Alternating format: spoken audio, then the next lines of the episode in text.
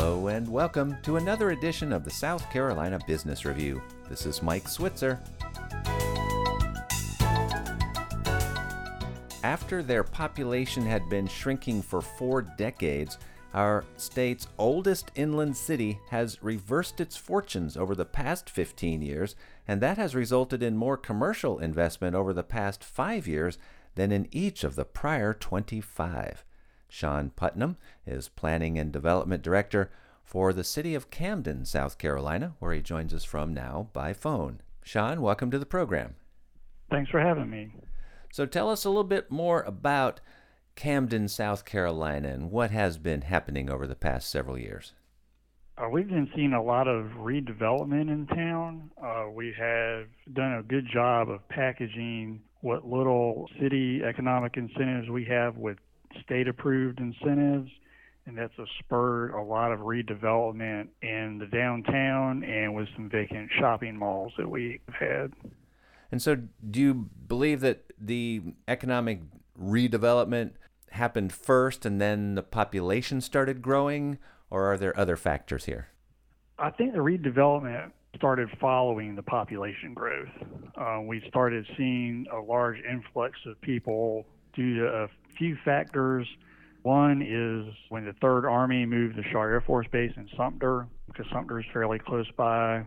We've had a fair amount of people moving from Columbia because of the lower cost of living here. The property taxes and things are lower. We've had a fair amount of people move in that work at the Haile Gold Mine that's up in Lancaster County. And it helps that Camden is the county seat, so all the government services are here. Uh, there's already a good, solid core of retail businesses. All those kinds of factors factor into the growth here. Share with us some of the things the city has done to bring more interest or recognition to the city to draw people. For example, you know, travelers riding along I 20 yeah, we've had uh, ongoing billboard program where we install billboards for various events. And we always have one for the Carolina Cup that occurs each spring, which is the steeplechase race. Two years ago, we opened a visitor center that has a museum that's focused on the Revolutionary War history of the area. That has drawn a lot of people off the interstate. Has there been any effort to improve infrastructure or beautification efforts in Camden? We've been putting a lot of effort into upgrading infrastructure. Uh, we have an ongoing program to relocate overhead power lines underground, take the street lights off of the utility poles, and we replace them with decorative street lights. We have the ongoing program to upgrade water and sewer lines to make sure that we have the infrastructure necessary for the economic development to come in and we have partnered with the local Rotary Club to have some additional crepe myrtle trees planted within the median of Highway 521 coming into town. We're a member of the South Carolina Main Street program, and as part of that, we've been doing a lot of beautification downtown, ensuring buildings are painted. We've put in a couple of new parking areas, and we have two alleys that run between buildings on each side of Broad Street, and we've been doing murals in those to just promote the overall beautification of the area. You mentioned there's been shopping center redevelopment that has helped Camden a lot. There are a lot of empty shopping centers across our state. Yeah, we have had two very good examples of that. One was an old Kmart shopping center after Kmart closed, all of the other businesses left soon thereafter, and it was essentially vacant for a period of about six to seven years.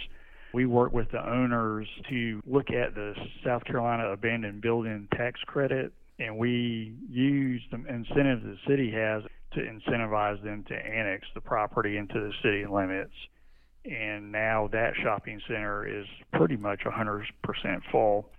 Uh, we have another shopping center where there was a Bi-Lo that was a main tenant, and that shopping center, after Bi-Lo closed, sat vacant for over a decade. And we went through the same process with that owner. It was in an area where everything around it was in the city, but that property was not. So we packaged those incentives together, annexed the property, and then it's close to 100% occupied. Well, Shawn, thank you so much for the update on Camden and spending some time with us today. Sure, thank you. I really appreciate it. Shawn Putnam is Planning and Development Director for the City of Camden, South Carolina, and we will have a link to the city posted at our webpage so you can learn more, southcarolinapublicradio.org, where you can hear this show again and you can find us wherever you find podcasts. With the South Carolina Business Review, this is Mike Switzer.